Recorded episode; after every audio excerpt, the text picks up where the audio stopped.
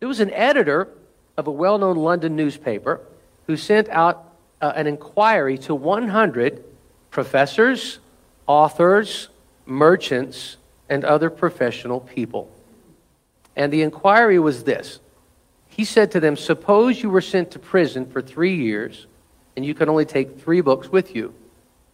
Which three would you choose? And also, please state them in order of their importance. Out of all of the replies, 98 of them put as their first choice on their list before any other the Bible. Now, you got to keep in mind that few of these people that were asked were religious.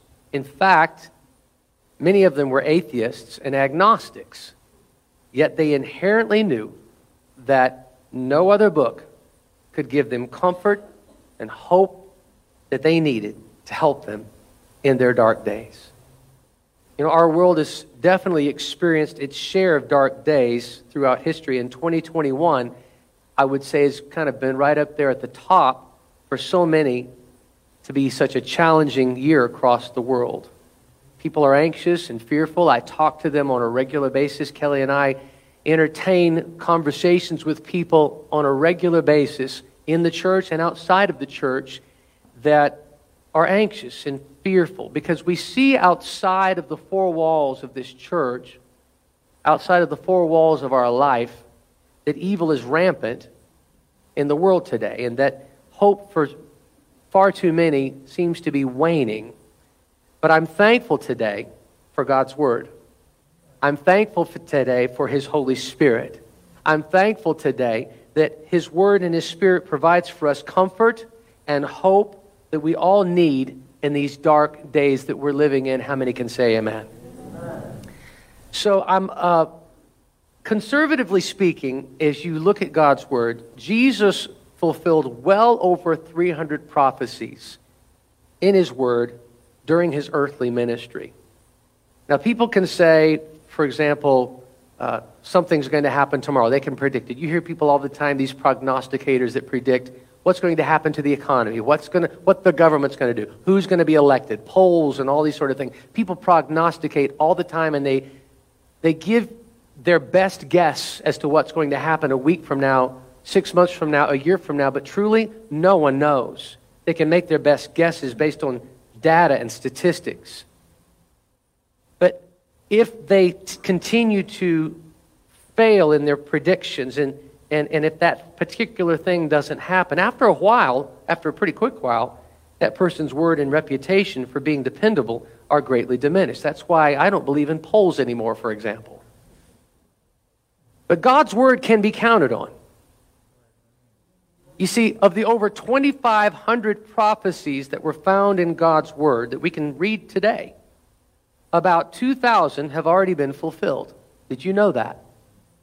Now, these things were written thousands of years ago, and yet we see them being fulfilled over the centuries. And most importantly, it seems like in the last hundred years or so, we've really seen that number of prophecies increased. So, what that tells me is that if there's over 2,500 prophecies in the Bible and over 2,000 have already been fulfilled, that gives me great confidence that the remainder of the prophecies that are in God's Word will be fulfilled. Amen? The Feast of Trumpets, as we're looking at today, this is the uh, fifth of seven feasts that God ordained and assigned and appointed to the people of Israel to, uh, to commemorate, to observe every year. They were feasts of God that He called His people to. And this is number five of the seven, the Feast of Trumpets. And the Feast of Trumpets points to two dark but yet hopeful days one that has already occurred and one that is yet to come. So stay with me here on this because it seems like that it's a contradiction in terms that you could say that a day is at once dark but at the same time hopeful. But let's see what God's word says about this. So I, I want to first off discuss for just a moment what the Feast of Trumpets is all about, practically speaking, what God called them to. If you will, let's bow our heads in prayer as we look at God's word today. Holy Spirit, we invite you into this time. You're already here because your word says the word two or more are gathered in your name, you're there. You're already here because your word says you inhabit the praises of your people. And so, Lord, we thank you for your presence here. Jesus, even though we can't see you, we know you're here because you're in our hearts.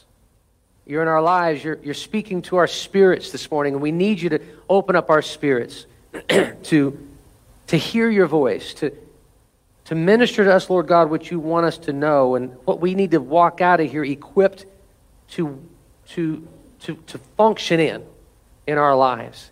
Lord, many of us have come in here maybe anxious, maybe discouraged, maybe frustrated, maybe fearful, maybe tired. Just tired of the, the grind. Same old stuff. But Lord, today, you want to do a new thing. Your word says that, behold, I do a new thing. Watch it, it's springing forth. Lord, let that spring forth now in our hearts and in our lives, Lord, as we as we come to the home stretch of 2021 and all that has taken place here in this in this year, in, our, in the world, in our lives. We know, God, that you're still, still faithful, you're still true. And so today, let your word be an encouragement to us. Let your spirit make your word come alive to us. Help us to lay aside every distraction that we brought into this place, that maybe even right now we're distracted with what, what we brought in here, what we've got to do this week, all the distractions of life. Father, we lay that aside for a moment or two, and we choose to focus now on what you would have us to learn and apply to our lives. Holy Spirit, we're open to that. Minister to us, and we ask this, Jesus, in your name. And everybody said, Amen. So, as I said, the Feast of Trumpets is the fifth of seven feasts. It's the first, though, of three fall feasts. We've looked at the first three spring feasts, and then the Feast of, uh, of Pentecost was actually the, the, the beginning of the summer. So it was still in the spring, but it's the beginning of summer for the Feast of Pentecost. I want to ask you something, too, while those of you who were here last week and those of you who, who watch this online. Remember, last week it was all about yielding to the Holy Spirit. The question was, how, yielded are you? So I ask you this question rhetorically. You don't have to answer, but how's that been going this week? Have you yielded to the Holy Spirit? Have you, have you intentionally said, all right, Holy Spirit, to, this, this is today, I need to yield to you. My words, my thoughts, my actions, my goals, my possessions, everything about me I yield it to you. Now, help me to be more like Jesus. I hope you've done that this last week. I hope you'll continue to do that.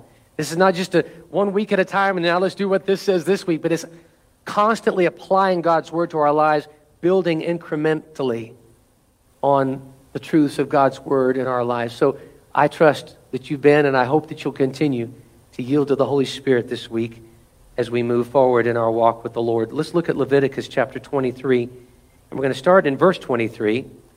And this is a very straightforward, again, simple instruction for this feast that God gave, the Feast of Trumpets. The Lord said to Moses, Say to the Israelites on the first day of the seventh month that you're to have a day of Sabbath rest, a sacred assembly commemorated with a trumpet blast or with trumpet blasts. Do not do any regular work on that day, but present a food offering to the Lord. So, Numbers 29 talks a little bit more about that food offering, and they were told to sacrifice special burnt offerings consisting of a young bull, a ram, and seven lambs, and also a goat was to be sacrificed as a sin offering. We see that happen a lot in these feasts where God says, I need you to sacrifice, and those animals show up a lot. Now, the feast took place on the first day of their month called Tishri, T I S H R I, Tishri.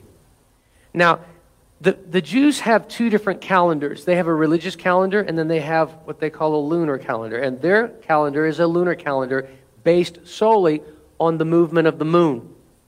The fullness of the moon, the waning of the moon, the waxing and the waning of the moon, all of those, that's what the Jewish calendar runs by.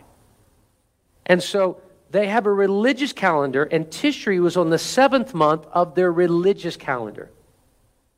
I have a hard enough time keeping track of one calendar. They keep, keep track of two. Okay? So on the seventh month of the religious calendar, it was the, but it was the first month of their civil calendar, which is like saying for us, the first of January. It was their New Year's Day, in other words, okay? So it was their seventh month of the religious calendar, but it was their New Year's Day. It was the first day of the year. So it was their New Year's celebration. And Tishri would include the latter part for us of September, first part of October on our Gregorian calendar. So when you see the Feast of Trumpets rolling around for us, it's going to land in the latter part of September, first part of October. And this feast has come to be known in modern times as Rosh Hashanah. How many's ever heard of that term, Rosh Hashanah? It means head of the year. So you would say, Happy Rosh Hashanah.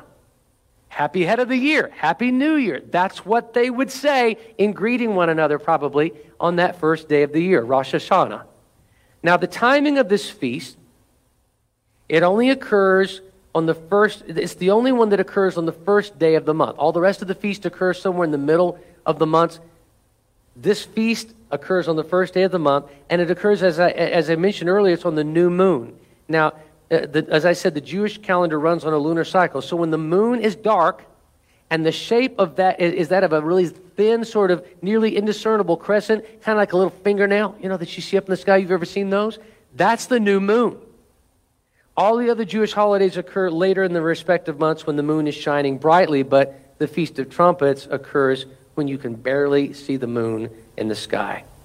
Now, just as God declared the seventh day the Sabbath, God also declared the seventh year was holy too he also declared that the seventh month was, because, again, this fell on the seventh month, the first day.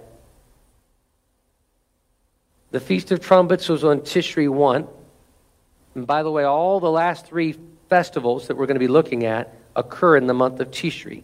Tishri 1 was the Feast of Trumpets. The Feast of Day of Atonement was on Tishri 10. We're going to look at that next week. And then the Feast of Tabernacles began on Tishri 15 the new moon was announced by a trumpet blast on this day. Some guys would go out and they would see this fingernail sliver of a moon. They would go back and report it to the priest, and the priest would say, Blow the trumpets. We can now declare that it is a new year. And it began not only the new year, but it began the holy month. Now, let's talk a little bit about the trumpet, because actually we hear the shofar being blown in our worship times, which I love that. I love that sound of that shofar being blown. It's a sound of worship, but it's a sound of proclamation. It's a sound of announcement, by the way. And listen to what this is all about. What the shofar, the significance of the shofar in God's word, in prophecy, and what we're actually going to be hearing real soon, I believe, as we near the time of the rapture. The Bible in English versions of it really doesn't distinguish between two types of trumpets that are used by Jewish people, but there's two types, and I'm going to just touch on it just very quickly. One trumpet is called the Hatzot. Yeah, good luck pronouncing that. I don't know if I said that right, but Hatzot. Now, this particular trumpet was a straight silver trumpet, and it was flared at the end. Beautiful instrument. God commanded in the book of Numbers that two silver trumpets be fashioned of hammered work. And the priests were to sound these trumpets over the sacrifices as a memorial to the Lord. The other is called a shofar. Now, the shofar is a curved trumpet made from a ram's horn.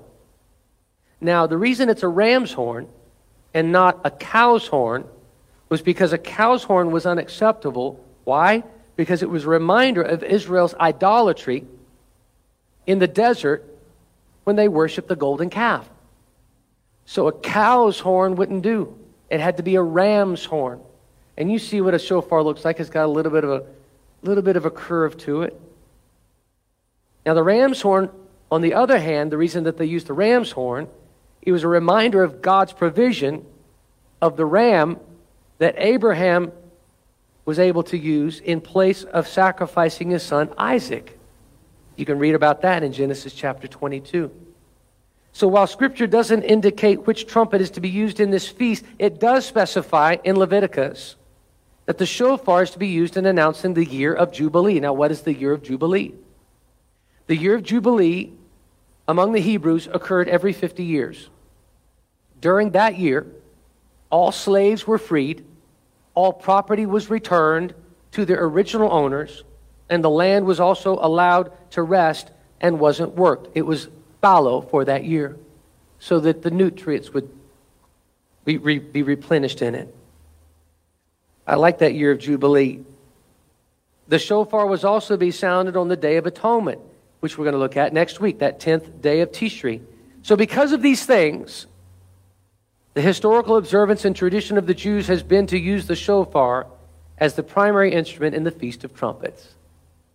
Now, the shofar sounded a long, sustained blast while the choir would sing out Psalm 81, which was the Feast of Trumpets psalm. Um, Irene, do you have that shofar with you? Once you stand up, this is totally unplanned. Get your lips ready, get your pucker up, get it ready. And I want you to blow this, and then I'm going to read Psalm 81, verses 1 through 4, because this is what they did. Well, no, no, no. Yeah, I want you to blow it, and then I'm going to read. I don't want you to blow it while I read. Yeah, yeah. No, yeah, there's, there's 20 verses in this, and I want you to blow it all the way through. I'm kidding. No, just blow what you blow what you can, and then once you're done, I'll read these scriptures. Go ahead.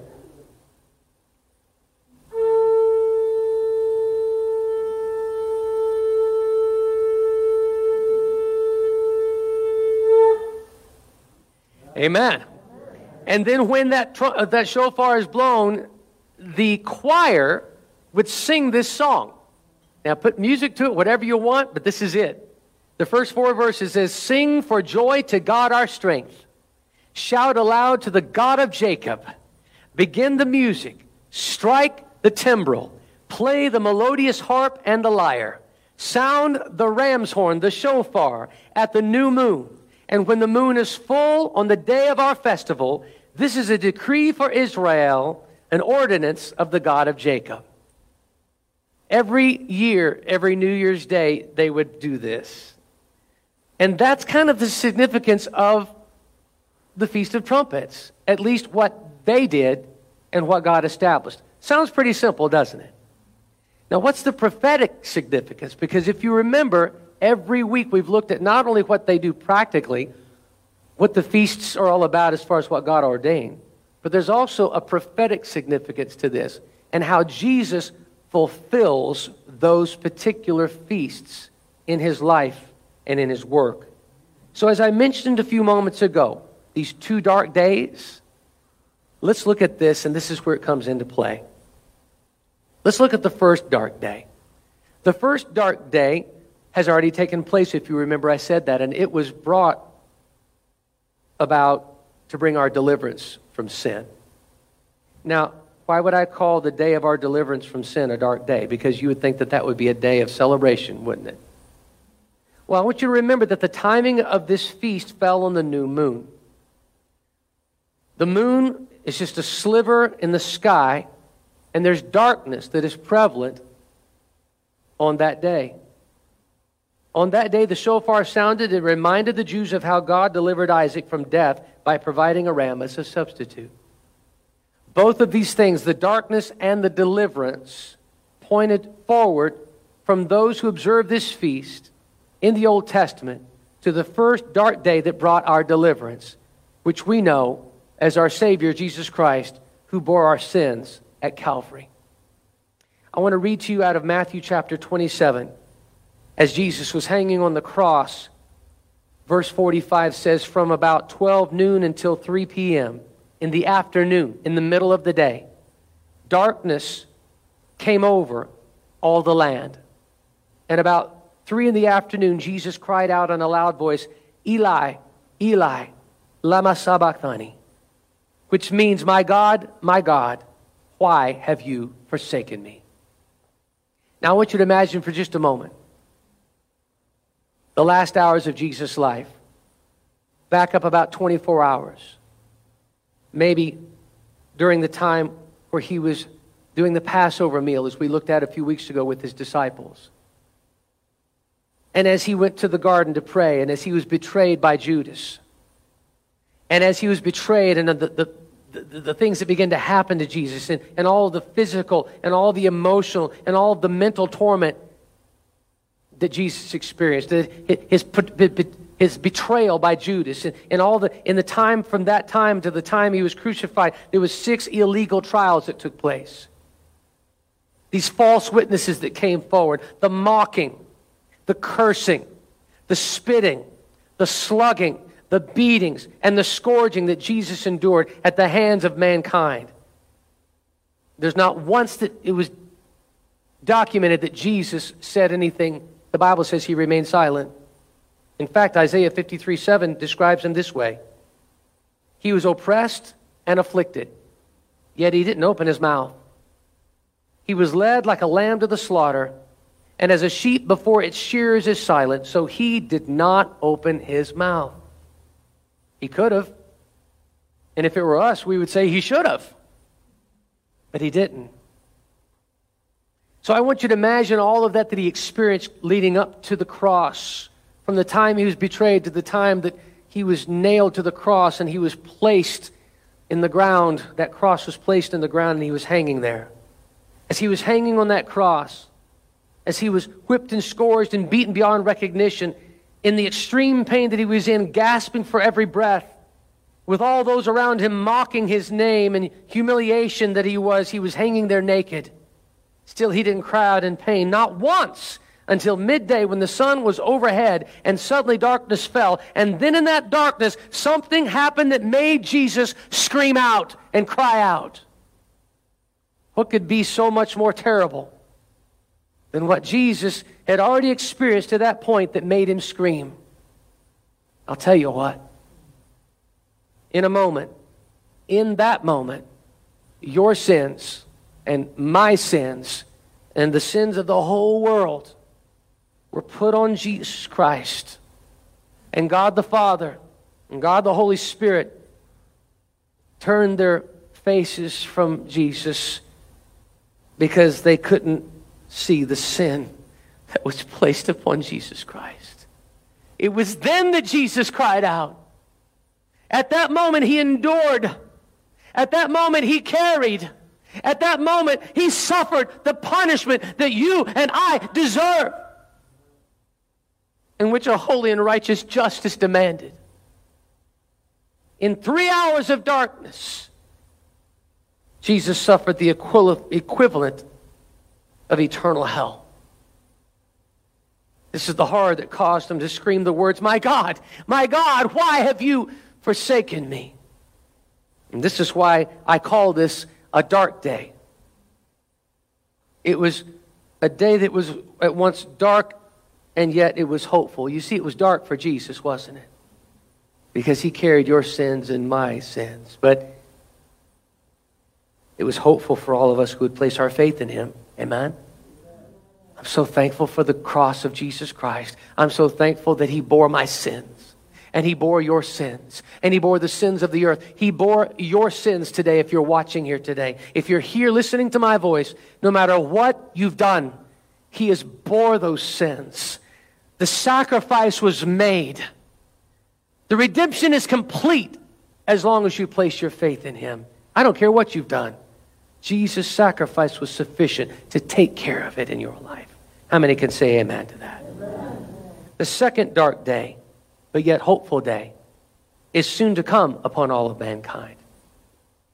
It's the hopeful day of deliverance from this sin sick world once and for all for good for those who've placed their faith in Jesus. But it's going to be darkness for those who haven't placed their faith in Jesus. It's at once hopeful, but it's also dark. The Bible calls this, this one time in all of history event our blessed hope. In the book of Titus, you can read it. Jesus is coming back for his bride, church. That's you and me. Our hope is placed in Christ to deliver us from this wicked and evil world. And I'm here to declare to you with 100% confidence that he will do this. And I believe that it's very, very soon.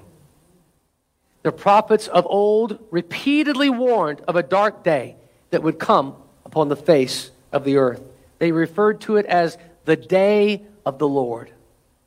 We know it as the tribulation. Amos 5:20 says, "Will not the day of the Lord be darkness, not light, pitch dark without a ray of brightness?" Joel 2:31 says the sun will be turned to darkness and the moon to blood before the coming of the great and dreadful day of the Lord. But preceding this awful day where tribulation and really punishment for the sins of man, for those that have rejected the free gift of Jesus Christ, the righteousness of God and the sins of man come together and create the wrath that is going to be poured out upon this earth for those seven years the tribulation. But preceding that time will come a twinkling of an eye, once in all of history event, which we know as the rapture. 1 Thessalonians chapter 4, verse 16 through 18 says this, describes the rapture this way For the Lord himself will come down from heaven with a loud command, with the voice of the archangel, and with the trumpet call of God. And the dead in Christ will rise first, and after that, we who are still alive and are left will be caught up together with them in the clouds to meet the Lord in the air, and so we will be with the Lord forever. Therefore, encourage one another with these words. Would you just turn to someone right now and encourage them to say, Jesus is coming back? And I want to encourage you with that right now. Just encourage them, one another right now. Encourage one another. Jesus is coming soon. I encourage you today. Jesus is coming soon. The old song that says, Soon and very soon, we are going to see the King. Hallelujah! Hallelujah! we are going to see the King. That's our final and ultimate destination for those of us who have placed their faith in Jesus Christ. I promise you, because of the 2,000 or so prophecies that have already been fulfilled, that this is going to happen. I have full confidence in it, confidence in it because of what's already happened. This will happen. We hear about it all the time, and it's not going to happen more than once. It's going to happen once. It's a one and out deal. Be ready. There's not a second bus that's going to come pick us up. This event's going to usher in the remaining prophetic events described in God's Word, this dark and dreadful day of the Lord. I don't want to be here for that. How about you? You read Revelation and read it realistically and not some dream world sort of thing. Read it in a very practical way, and that's what's going to happen. John described it the best way that he knew how with what he knew of the technology and, and, and, and stuff. He just wrote it out. Well, I don't know. It's just this serpent with a tail. It's a big old thing that's like a stinger. You know, he, he's describing nuclear bombs. He's describing uh, tanks. He's describing things that didn't exist back then in the best way that he knew how. He didn't write down there's going to be a bunch of tanks and nuclear bombs because it didn't exist. It's going to happen. And what's going to happen once the rapture takes place with the church and the Holy Spirit's influence and the preserving qualities of the church and the Holy Spirit that is going to be removed from the earth, the Bible says. Satan's finally going to have his moment in the spotlight to wreak havoc on all those left behind. It will truly be a dark day indeed. You see, Revelation describes catastrophic and horrendous events and evil and destruction that will be poured out on those left on the earth, those left behind because of their choice on this side of the rapture to reject Jesus as their Savior and Lord. On Christ, the solid rock I stand, although the ground is sinking sand. I hope that anyone within the sound of my voice today will make their choice to accept Jesus into their heart on this side of the rapture and serve Him from this day on before it's too late. Let it be more than just hell insurance. Oh, I don't want to do, I don't want to go to hell. Well, that's good. That's a good start. If that's your motivation, good, but don't let it end there. Because you see, Jesus extends us an offer of life for you today to the full. It's not just that I don't go to hell, but that I can experience God's blessings, God's fullness, a relationship with God the Father through Jesus Christ. It's an offer to experience joy and peace in a sad and anxious world. It's an offer to experience hope in the midst of hopelessness. It's an offer to, to receive unconditional love from God the Father in a world where there's so much hatred and division. How does that sound? Now, you don't have to do a thing to earn it, it's already been done. All you have to do is accept it by opening up the door of your heart. I hope this sounds good to you today. Because it's the good news of the gospel of Jesus Christ,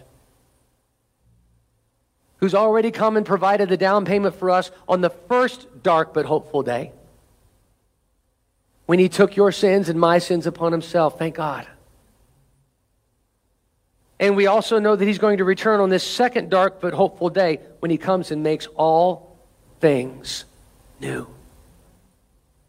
But between these two days, we live in this, this tension, don't we? We know what happened when Jesus died and when he rose again, and we know that the rapture is taking place, but we're kind of right here in the middle, aren't we? It's a kind of a tension. And, and, we know that we're leaning probably much more towards the rapture, but we're still right in the middle, aren't we? The rapture hadn't taken place yet.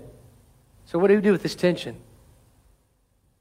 World War II, on June the 6th, 1944, the Allied forces landed on the beaches of Normandy, France, in what we know and what history is labeled as D Day. It was the largest seaborne invasion in military history, where an estimated 10,000 U.S. troops lost their lives in that day alone. It was the beginning of the effort to defeat Nazi Germany and evil Adolf Hitler.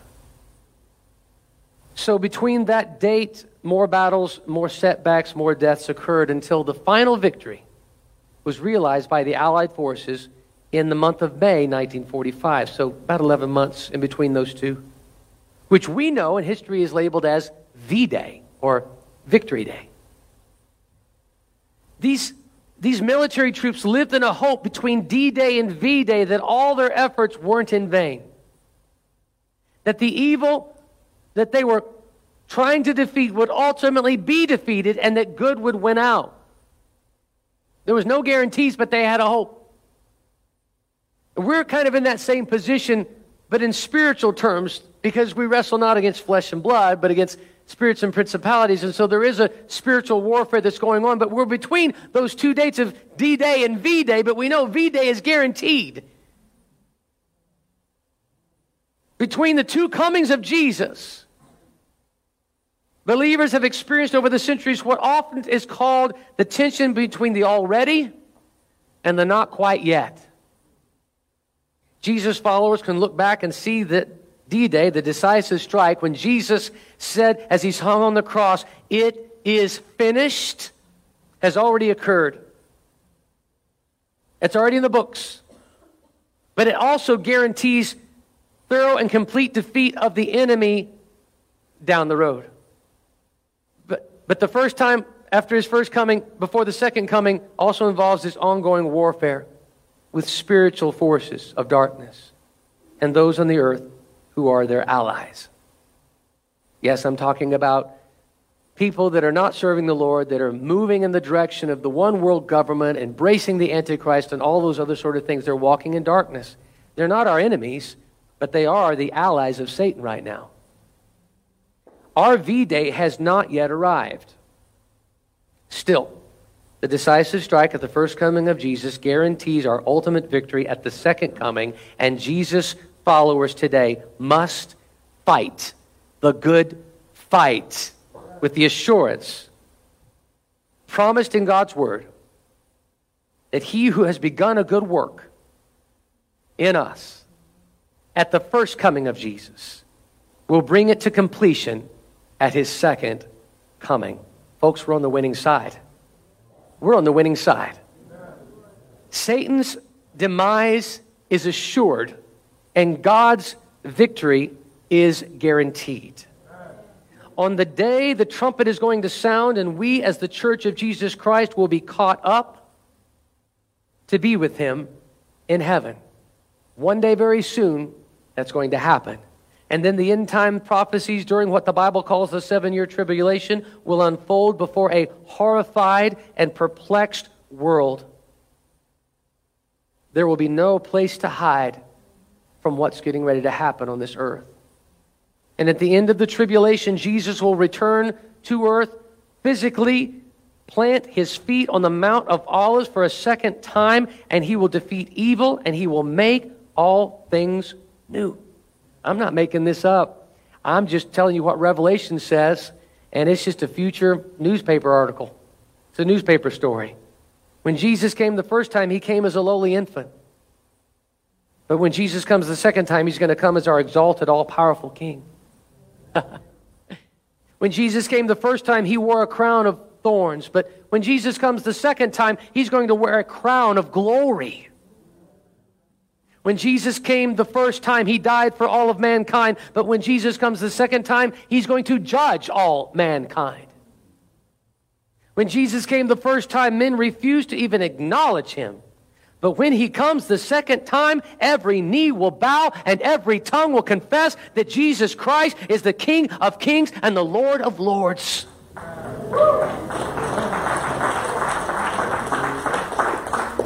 When Jesus came the first time, he came riding on a lowly donkey.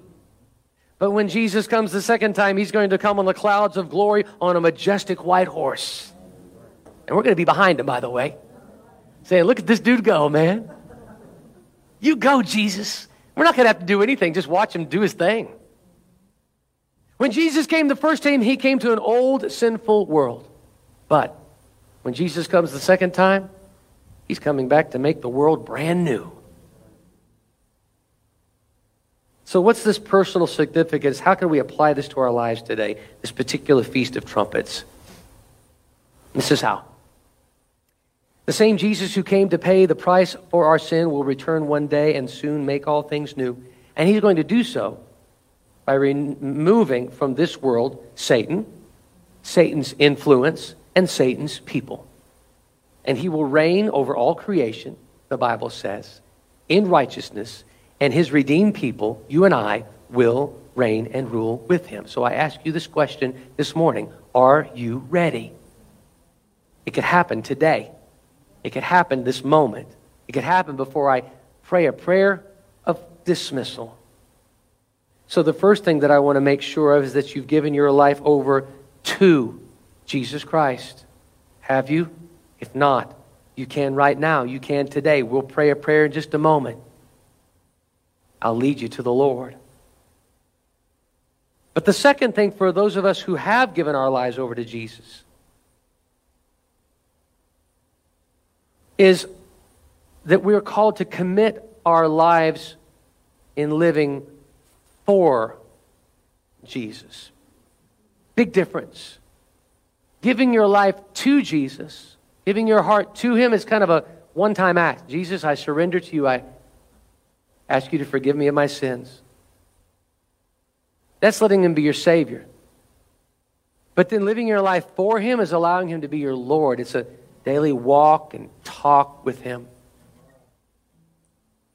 We're missing so much, church, if all we focus on is our salvation. I'm saved, I'm good, and now Jesus just come on back, and that's all that matters.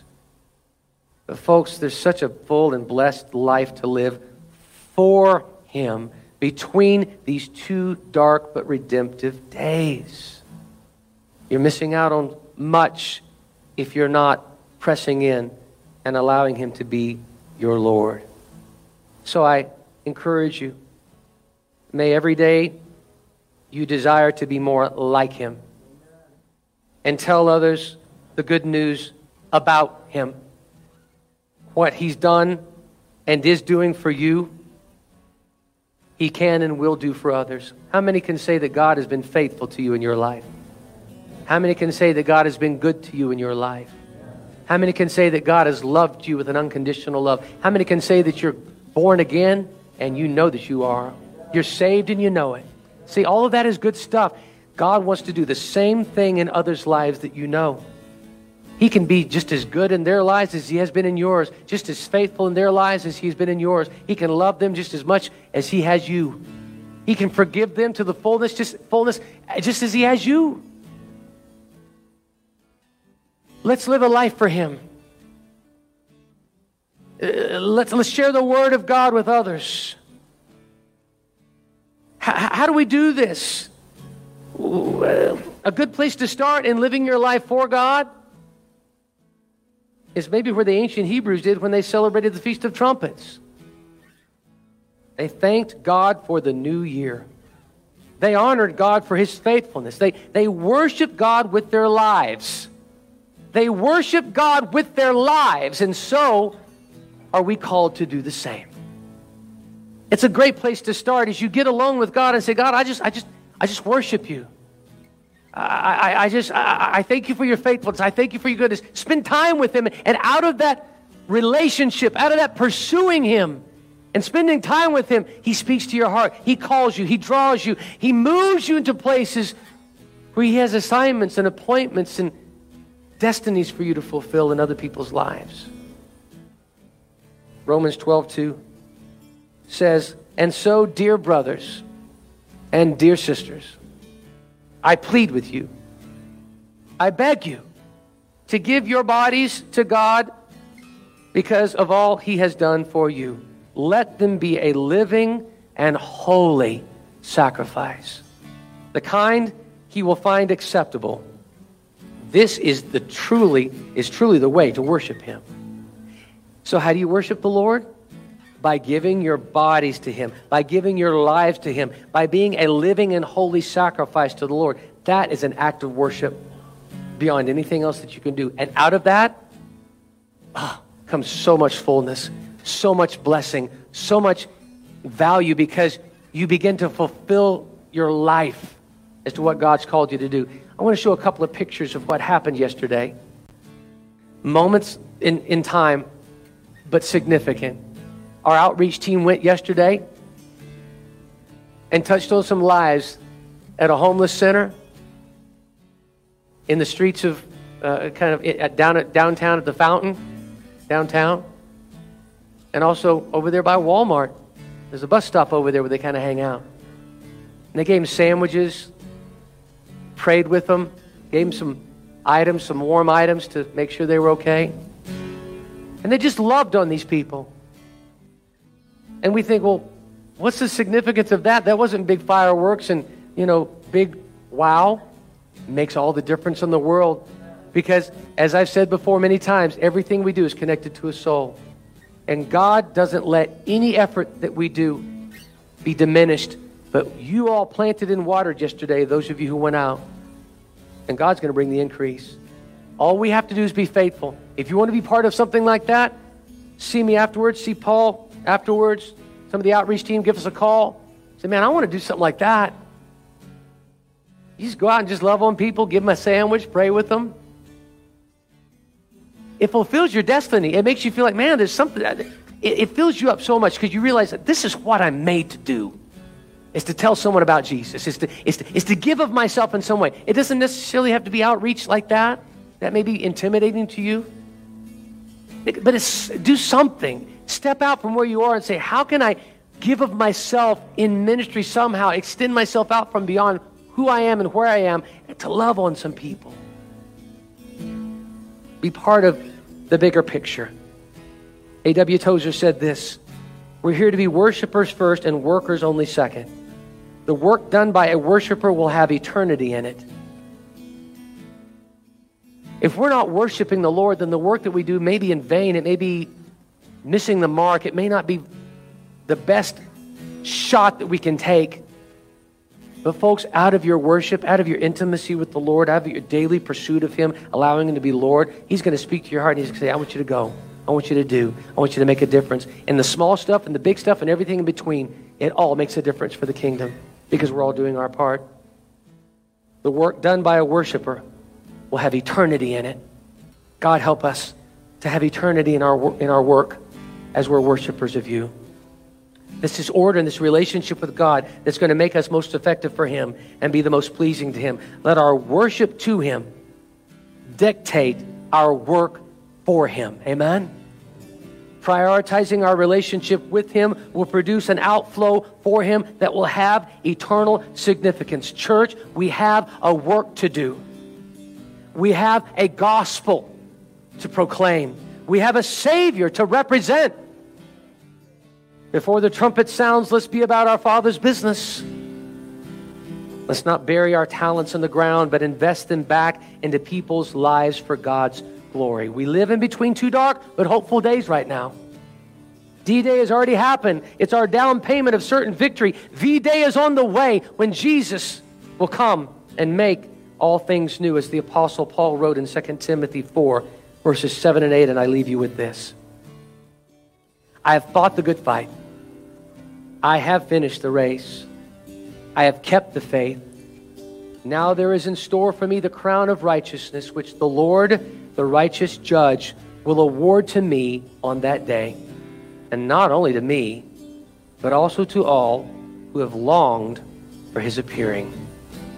Church, let's keep fighting the good fight. Let's finish the race. Let's keep the faith. Would you stand with me this morning? Holy Spirit of God, as those that are here in person, those that are viewing online, as we come to a place of commitment and decision, as we come to a place of directing our hearts to you, as we stand face to face before you this morning. Lord, I pray that you'd help us to be squarely fixed on you right now. We will not look to what's getting ready to happen, the next thing on our list to do today, outside of the four walls of this church. But right now, we choose to focus on you. And we squarely look into your eyes as you look into our eyes and actually look into our souls. And I pray, Holy Spirit, that you draw us into a deeper, more abiding relationship with Jesus Christ. That he wouldn't just be our Savior, that he would be our Lord instead as well. Lord, that we would press in and discover what it is that you would have us to do. That we would continue to fight the good fight, to finish the race, to keep the faith, to in between these two tensions, of what was and what's getting ready to happen. We're there, and you've called us in this generation, in this community, to make a difference, not just corporately with outreach, but individually every day with things that we can plant and water so that you might bring the increase. Father, we thank you for the Feast of Trumpets and what it represents, and that you've given us the down payment on the cross, and the completion is going to take place when the trumpet sounds. Oh, hallelujah. But until then, Father, may we take as many as possible as we can with us. With every eye closed and head bowed, I ask, and I told you I would make this offer to you. There's a couple of different groups here today. The first one is, I need Jesus in my heart. I, I know, Pastor Brian, what you're talking about, and I'm just not at a place where I feel like I've got Jesus in my heart. I, I've kind of lived in my own way. I've lived for the world. I've lived for myself. I follow the ways of the world. I'm, it's an empty, hollow feeling that I have in my heart right now. But yet there's a tugging that's taking place. There's a hunger. There's a drawing in, and I'm not sure what's going on. I'll tell you what's going on. It's the Holy Spirit that's drawing you right now. He's saying, Come, come, come unto me, all you who are weary and heavy laden, and I will give you rest. Come and, and have rest for your souls. He's inviting you to a relationship with Jesus Christ. That's what he's doing. And I, I extend you an invitation. I cannot save you but I can bring you to someone who can. And so today I give you Jesus. I give you Jesus. I introduce you to Jesus. He's, he's, he's here with his arms wide open. He's inviting you right now to say, Won't you come and accept me as your Lord and Savior? Hallelujah. Christians, I need you to pray. Souls are hanging in the balance. And if you're at home right now watching this, you can do the same thing that I'm getting ready to offer those that are here. Simply just lift up your hand and say, Pastor, that's me. I need Jesus. Won't you won't you pray with me today? Yes, I see that hand. I need Jesus in my heart. I accept this invitation to invite him into my life. Anybody else, lift up your hand. Put it right back down. I, I, if you're at home today, just lift up your hand where you are. The Lord sees you. He's there with you. Anybody else? One plus whoever might be at home. Anybody else? Lift up your hand. Quickly. Okay. Let's all pray this prayer together out loud. If you're at home, pray this out loud. Say, Jesus, I thank you. You died on the cross for my sins. You bore that for me that I deserved. So today, I place my faith in you and I ask you to forgive me of my sins. Come live in my heart and be the Lord of my life. I thank you, Jesus, that now and from this day on, I'm a child of God. I'm forgiven. I'm born again. Now, Holy Spirit, I invite you to fill me and empower me and to make me more like Jesus from this day on. And it's Jesus, it's in your name I pray. Amen. Now, for those of you with your eyes closed and head bowed, continue. If maybe you're at a place where you're that second group of people, which sounds like it's the vast majority of people here today, and maybe you're watching on the, online again, you're saying, you know, Pastor, I, I, I want to make a difference. I, I want to go out and minister some homeless people. I want to go out and hand out some meals this Saturday for the, for the Thanksgiving outreach. I, want to I want to step in and do something for the Lord. I want to make a difference for Him. I, I don't feel like I'm fulfilling my divine destiny and appointed purpose that He has for me. But I want to. I need to. And I'm not going to live in my own world anymore. I'm not going to be discouraged anymore. I'm not going to live for my own self today. I'm going to, I'm going to do what I can for the Lord. I'm going to let Him be my Lord today. I'm going to grow in relationship with Him. That, that's my desire today.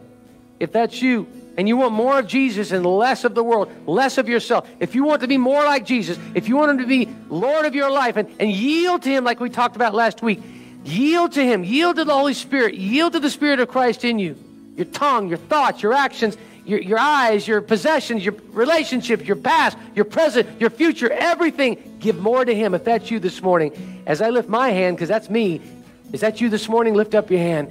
The Lord sees your heart. Keep your hand up. Jesus, we surrender all to you. We surrender all to you. We lift up our hands to you. We surrender our lives, our, our past, our present, our future, all that represents us. We give it to you, Lord God. We thank you. Help us to be more like you, Lord Jesus and all that we say and all that we do, all that we think, work in us your holiness, your purity, your righteousness, and help us to be ambassadors, extensions of you, representatives to a lost and dying world as we leave this place. Help us to make a difference, Lord God, even in the most seemingly insignificant ways. Let us stop and see the harvest field that is ripe unto harvest. Don't let us be blind to it anymore. Let us see it and let us go to it and let us invest in it for your glory. So that next week, all of us can invite someone to church because we all know someone who needs you. And we can use our vehicles as a point of ministry to say, hop on in, I'm bringing you to church. Father, help us to bring people to church next week, to love on them, and to be what you've called us to be. We ask these things, Lord, in your name. And everybody said, Amen.